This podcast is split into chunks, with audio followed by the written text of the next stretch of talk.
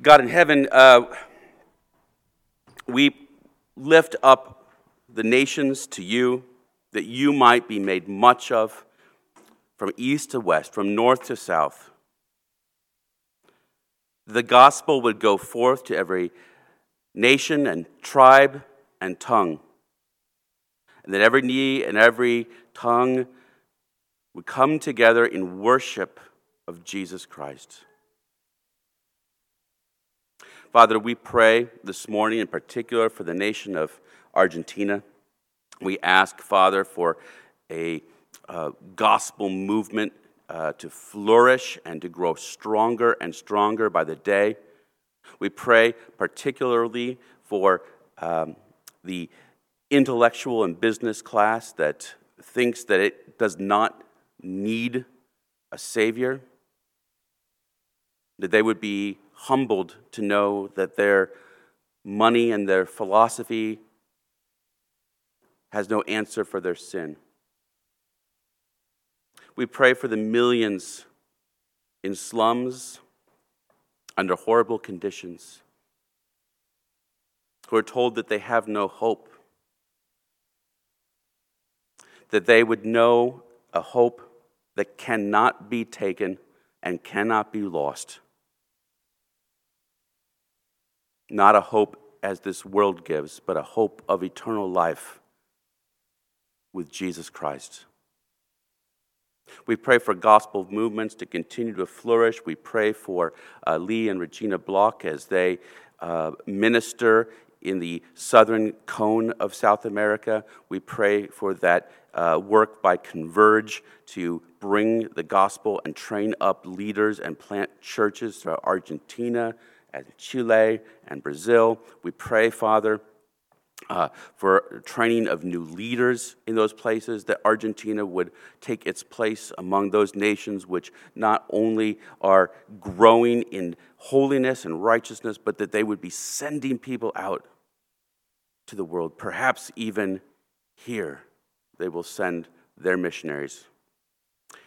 Father, we pray in particular for the Turks who live in Argentina, among whom we have no documented believers in Jesus Christ, and we pray that the, the stronghold of, of Sunni Islam uh, would be laid waste. We pray that those uh, who know the gospel, who are in contact with the Turks of Argentina, that they would be bold to share the good news and the hope of Jesus Christ, to dispel the myths of the Christian gospel among those Muslims.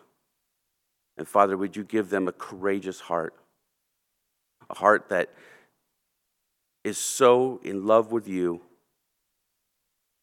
that's willing to endure the scorn and the shame from neighbors.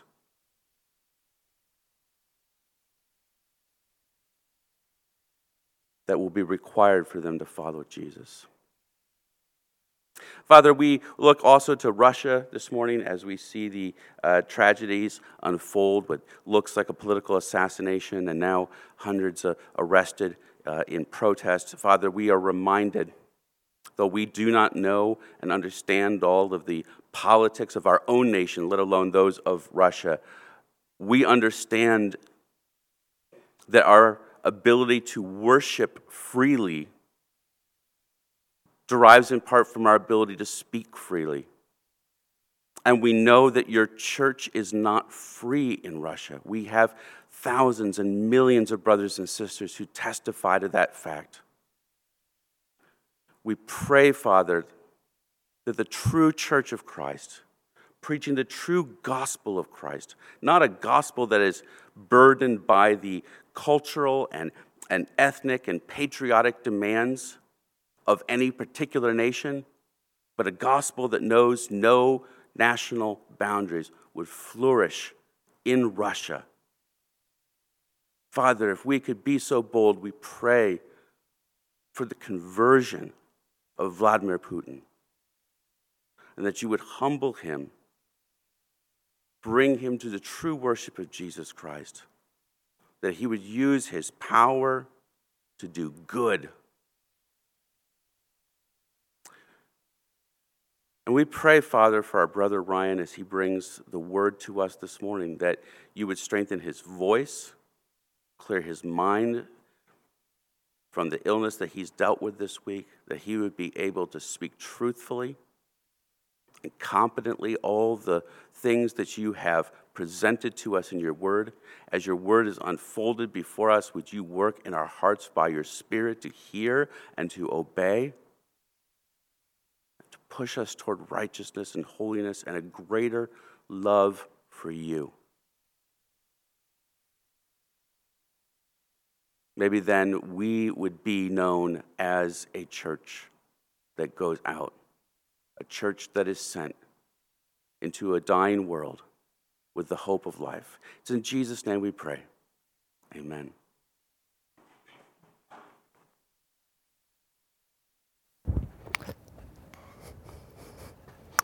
Uh, good morning. uh,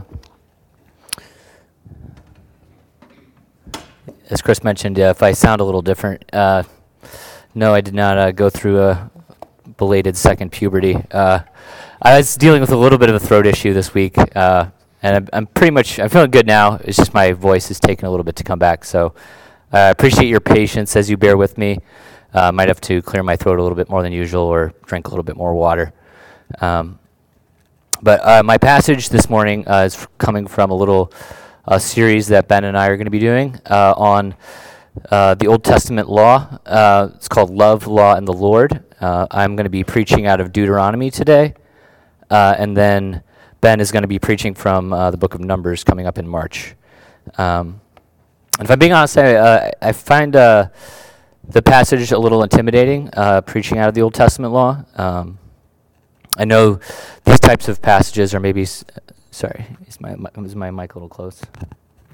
Uh, these types of passages are maybe uh, sometimes hard to relate to coming from a, a modern point of view or, uh, you know, from us in the 21st century looking back on something uh, BC. Um, but I think uh, I hope I can show you that the principles that are in this passage uh, are, are important and the, the underlying principle of the law that was given to the Israelites uh, applies to us today as well as to them back then.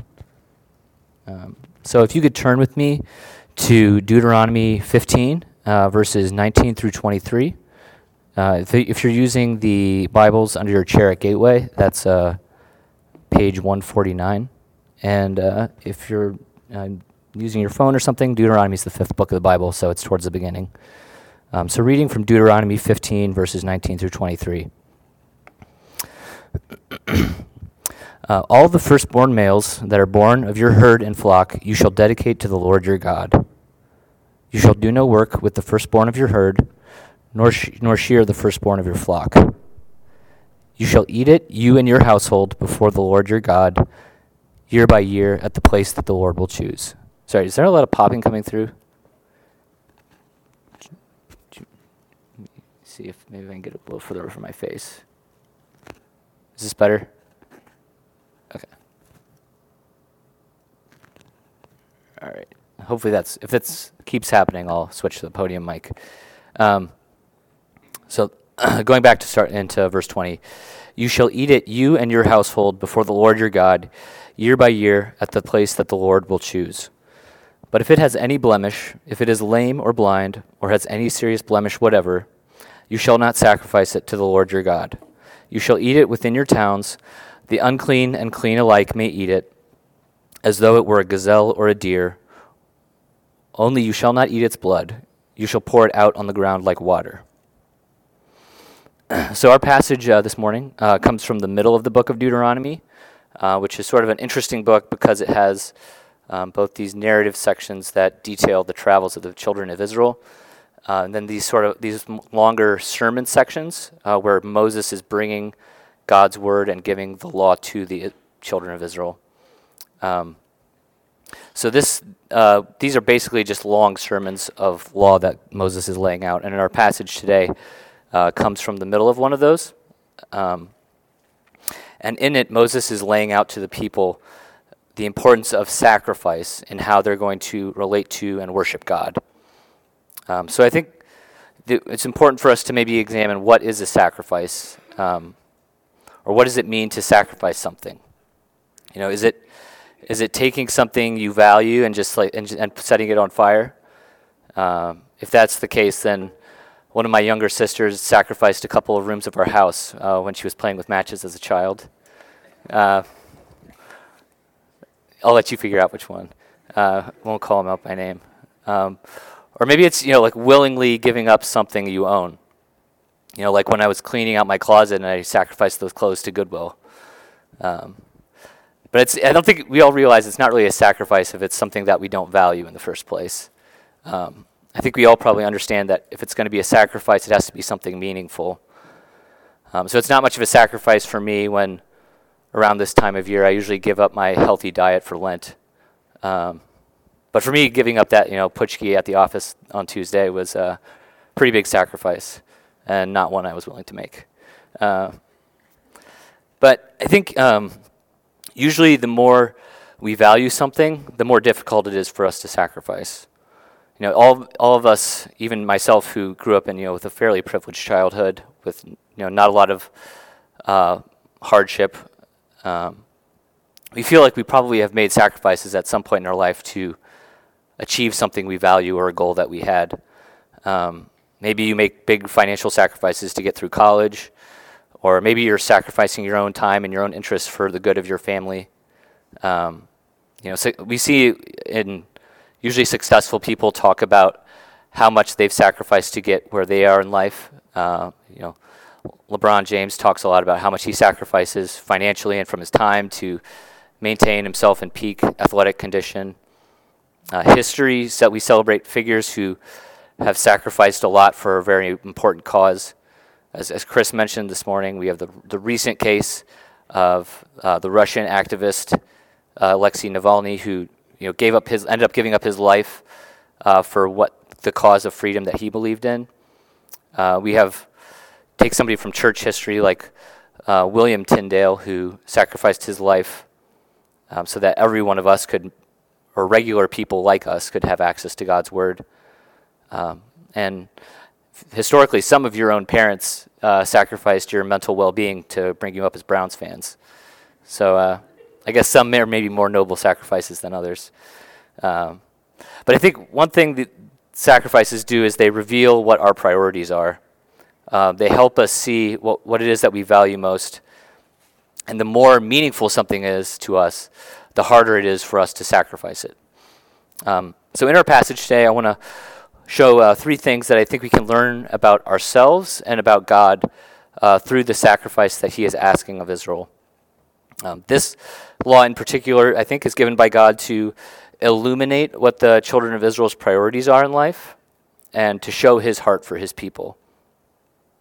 Um, the Old Testament law as a whole was about showing Israel where their lives diverged from God's will, and it showed the Israelites their sin and how they could live a better life serving God.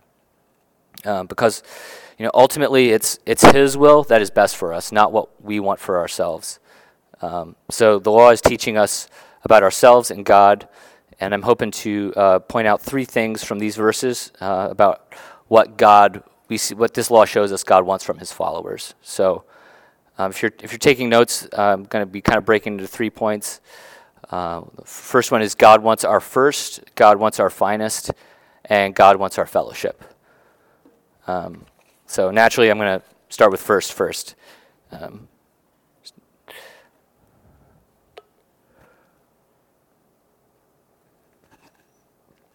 so the one thing I think we um, we see pretty easily from the passage is um, God wants the Israelites to put him first in their lives. Uh, he's their God and they're his people. And Moses was calling for the way they lived their lives to reflect that truth. Uh, the, so the Israelites had been delivered, at this point, they'd been delivered from slavery in Egypt. And it wasn't by their own strength, but purely through what God had done for them. And they were going to be going into the land that God had promised them and he was going to be giving it to them. It wasn't going to be taken by their own strength or their own strategy. It would be given to them only if they trusted in God. He was supposed to be Lord of their lives. That's what made them his people. So they were, they were called as his people to put him first before their own uh, material wealth or ambitions And this, this law is a reflection of that. Uh, whatever earthly success God was going to give them, they were to recognize that their first and most important obligation was to Him. So this sacrifice is a recognition of what God had done for them. you know, symbolically for them, the oldest male offspring sort of represents the lineage, carrying on the lineage of his parents, and giving it to God shows that they recognize who was the source of their spiritual lineage and their blessings that they had been given. Um, so the Israelites were were the heirs to God's promise of Abraham, and if they're going to be His people, He needs to be first be Lord of their life. Um, but I think it, if we look at God's people back then, they're the Israelites, and God's people today, uh, we're looking at what what what are some traits of God's people? God's people are those who put Him first in life. Um, that's really what it means to be a Christian or a follower of Christ. Um, Jesus calls us to put everything before, uh, put Him before everything, um, bef- before our own wealth, before fame, before our own comfort, before anything that um, would cause us to walk away from Him. And kind of as Greg was talking about in his prayer this morning, you know, we're very good at making idols out of things that we have been given by God, the blessings He's given us, and starting to value those things more than Him. Um, so it's important to, for us to realize that God knows those things in our heart that we are putting before Him, and He wants us to give those up um, to follow Him. And we see, we see this in the case of the rich young ruler uh, in the Gospels when he comes to, uh, want, to God wanting to know what he can do to follow God. Um, but Jesus knows that what he's put before him is his wealth. Um, so Jesus asks him to lay that down if he's going to follow him. And ultimately, the man can't do it because that's more valuable to him than following God. His, his status and his wealth is more valuable to him than following God. And, sorry. Uh, uh, being a Christian means following God first rather than our own self centered desires. And that's, I think, the reason we see that is because being a Christian isn't just a label that we can put on or an addition to our life that comes with some good perks. Um, true Christianity is first and foremost a, a, a, life of sacrifice. It's a life of laying down our own interests for God's. Um, you know, today, Christian is a is a label that is still coveted by you know everybody from some politicians to some musicians to podcasters to influencers. Um, you know, I think we rightfully see that America is a culture that's becoming more and more uh, anti-Christian in its values and views. Uh, but I think we also need to be aware that there are still many people who having that label of Christian represents an opportunity for their own advancement or to gain a new, a new audience or reach a broader influence. Um, so they see Christians as people to be courted and to be uh, brought into their own interests. Um, and th- they can they recognize that maybe if they pay lip service to Christianity, it will help them g- advance their career or get ahead in life without having to actually do the hard work of changing the way they live their life. And that's because they maybe don't I don't think they see Christianity as a new identity, but as a way to reach supporters or fans. Uh, and it, it ultimately damages our testimony as God's people when being a Christian becomes more of a way to, for us to inflate our own importance or bank account or following than a way of sacrificing our own selfishness uh, to show God's greatness. We can't be a Christian without first dying to our own self centered way of life. Um, I think, you know, sometimes American culture can make this difficult. Um, we live in a, a, a culture that's pretty focused on, you know, self indulgence and consumerism almost everything we want is a couple of clicks away. Uh, we aren't just being told not to give up anything or sacrifice anything, but we're constantly being told that what we ha- currently have isn't good enough. It's like you know, advertising will tell you oh, you have a perfectly good iPhone, but you know it's not made out of titanium because you definitely need a phone that's titanium. Uh, or you have a perfectly fine water bottle, but uh, it's not a limited edition pink Stanley branded one that's only available at Starbucks. Uh, and I, I, don't say that as if I'm somehow immune from that or I'm somehow uh, above that. I definitely have fallen victim to that. You know, Uh, when we bought when we bought our house, it was very easy to go and see all of the houses that had also been sold recently and that had all the features that ours was maybe missing that we missed out on. Or um, a big Nick can easily tell you about the several purchases I've made that I thought would be like I had something I would use every day and then sit unused, like my espresso machine.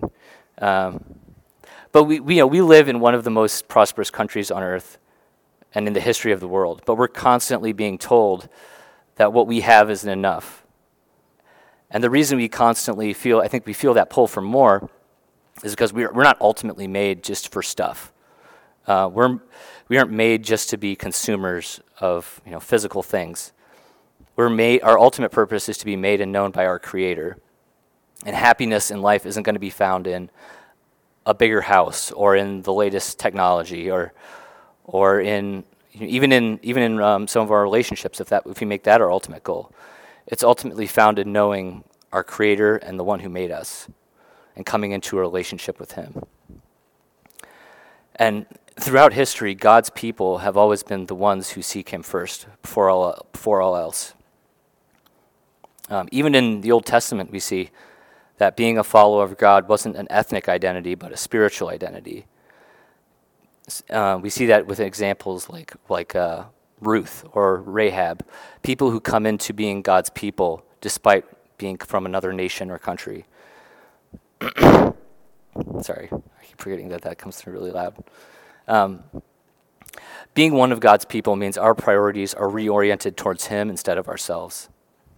It's a sacrifice of our old way of life, sacrificing the things we thought would bring us lasting satisfaction or purpose and turning to God and trusting that He knows best what's, what's best for us.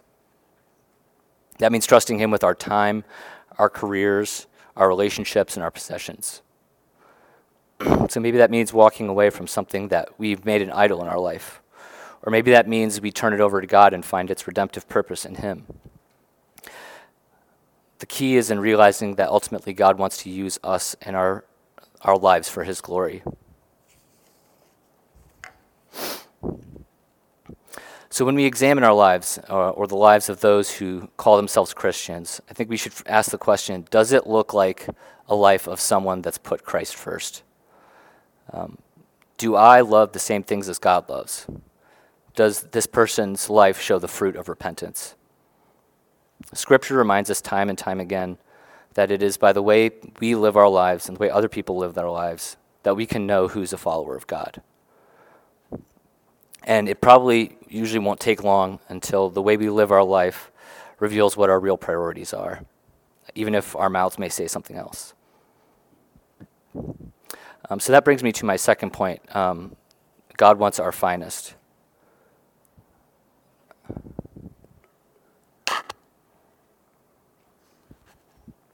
Um, God didn't just want the Israelites first uh, in this passage. We can also see He wanted their their finest or their best.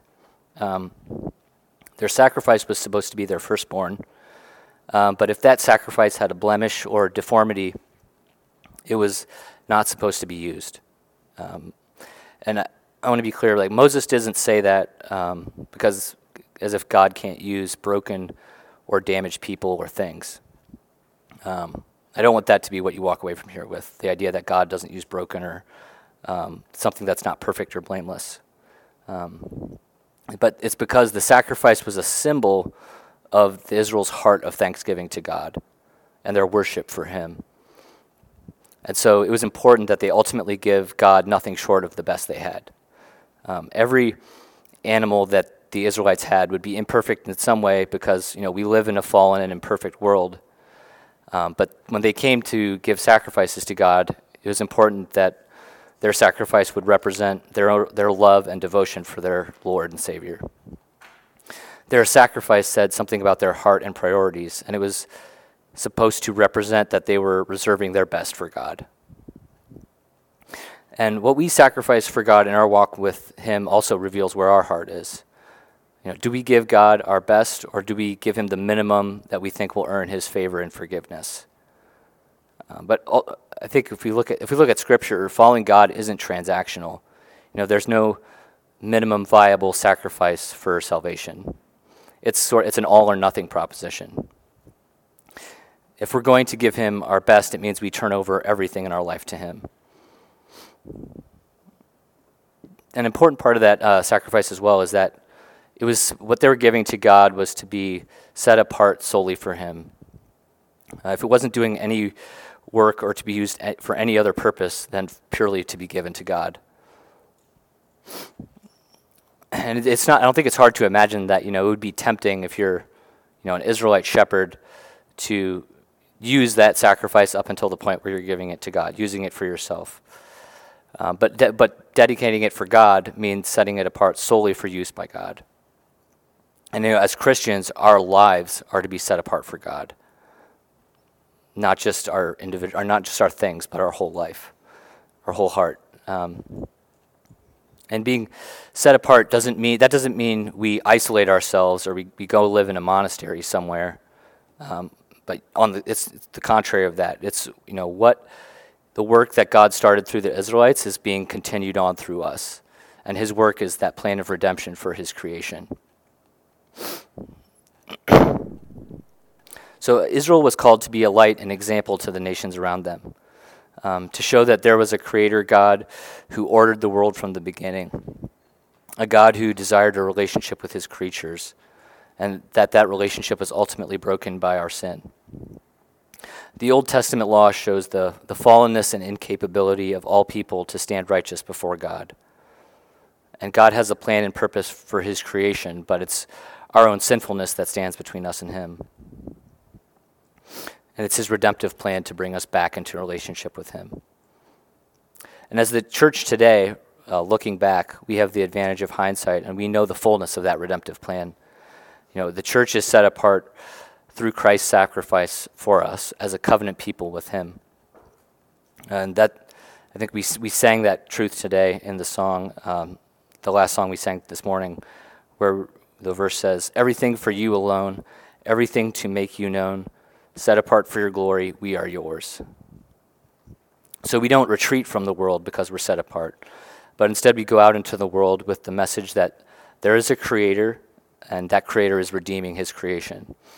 And giving our God our best means turning over each area of our life to him and living with that as he's outlined for us in his word. So we pour ourselves into our relationship with others to see our fellow Christians encourage and to see our friends who may not be Christians come into relationship with Him. we also uh, dedicate ourselves to serving one another as His people, the church.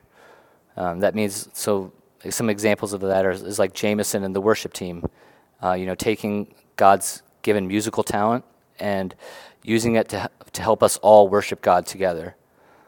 Um, maybe we're not all, maybe so maybe you know we aren't all talented singers. Uh, ben and Liz sit in front of me in church most Sundays, so I'm sure they can tell you that I'm not. Uh, and maybe you aren't either, but that doesn't mean our praises aren't significant or that there aren't other ways that God can use us as well. All of us have different talents and abilities, but each of us is called to use what we have for his kingdom. Jesus' followers were made up, when he was here on earth, were made up of everyone from religious leaders to wealthy tax collectors to the lowest of the low on the social ladder. But they all find, found their common purpose in dedicating their lives to Him. They were all chosen by Him to be used by Him. And what makes us God's people is that we come together in the common cause of the gospel and we give our best to glorify Him. Um, so, the third point, uh, and my, my final one, uh, is that God wants our fellowship. And I think uh, the first two are maybe a little bit easier to see in the passage than this, um, but I think this one is equally important. And we see it outlined in verse 20 uh, when Moses lays out how they are to do their sacrifice. Uh, verse 20 says, You shall eat it, you and your household before the Lord your God, year by year at the place that the Lord will choose.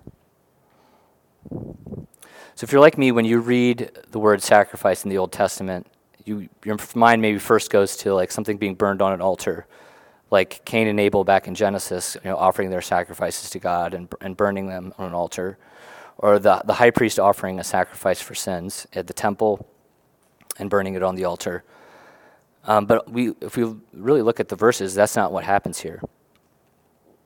Um, their sacrifice is offered to God, but then it's used as a meal for the people when they gather together. And the place that the Lord would ultimately choose for them was Jerusalem after the people entered the promised land. So the, this, their sacrifice was to be part of the coming together of families and communities to worship God. And doing this sacrifice year by year uh, indicates that it would probably have taken place at one of their annual festivals, like the Feast of Booths or Feast of Weeks.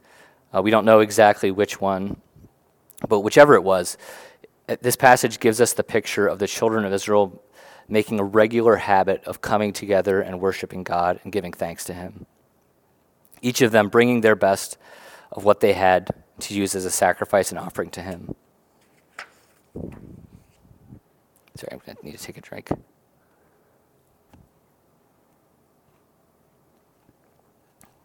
Now, these feasts um, were a remembrance of what God had done for them and His goodness to them as His people. How He'd rescued them from slavery and guided them during his, their wandering in the wilderness. Their sacrifice was a part of that celebration. What they gave to God, God would ultimately use to bring them together as people and to worship Him. So their sacrifice is what enabled their worship. Um, but that sacrifice, even though it was symbolically perfect and unblemished Uh, and their best, what we know wasn't ultimately enough. They gave their best to God out of love and service for Him, but the law was a continual reminder of their own sinfulness and their own inability to mend their relationship with God. And there was no sacrifice that they had that was good enough or powerful enough to bridge that gap back to God. Even there, even we see Israel's most God-fearing leaders like Moses, David, or, or Solomon, they all have moments of failure. They all have moments where they go after what they want rather than what God wants. So, because of that unworthiness, God sends His first and His best down to them on their behalf and on our behalf as well. Not just for Israel in that case, but for all people, for all nations, so that each of, each of us can come together in fellowship with God as his people, the church. Jesus lives a perfect and unblemished life because we can't. He willingly sacrifices himself in our stead because it was his Father's will to bring us back into relationship with him. In the same way that the blood of the Israelites' sacrifice was poured out Christ's blood is poured out on our behalf because our own meager sacrifices aren't enough. So, Christ's sacrifice is what unites us together as the church. And it's what enables us to turn from our own sinfulness and be born again as a follower of Him.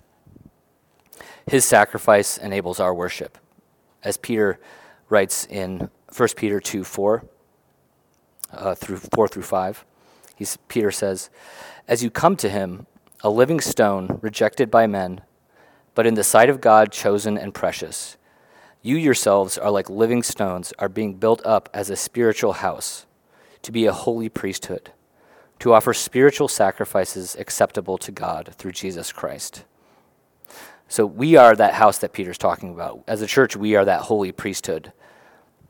And we don't anymore need the trappings of the temple or to travel to Jerusalem to worship God together. Uh, his, no, his temple is no longer a physical building, and our access to him is no longer hidden behind a curtain. Rather, his spirit dwells within us and allows us to no longer pursue ourselves, but pursue him instead.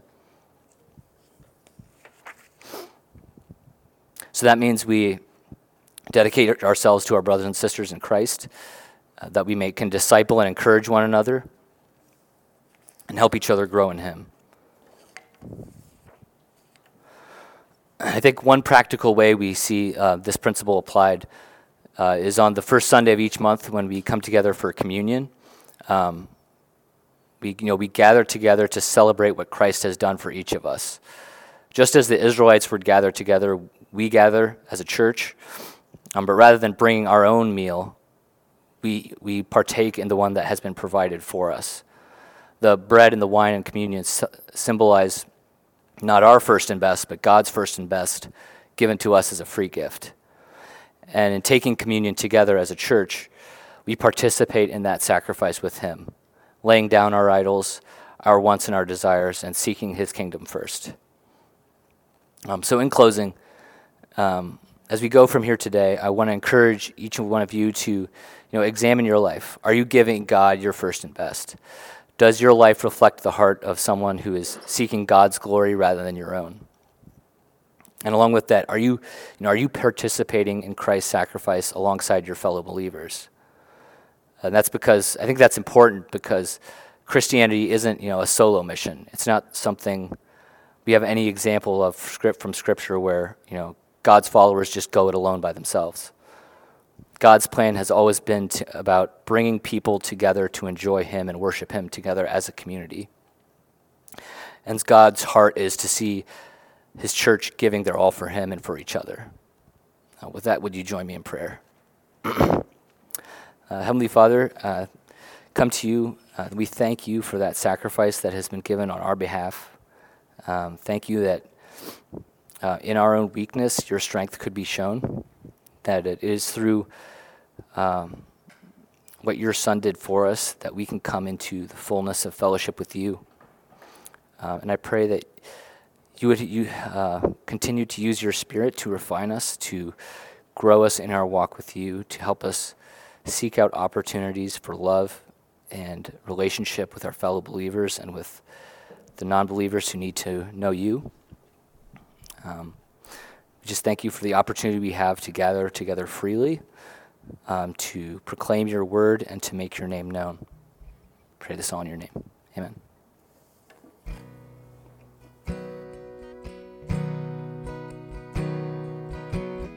Please stand with us.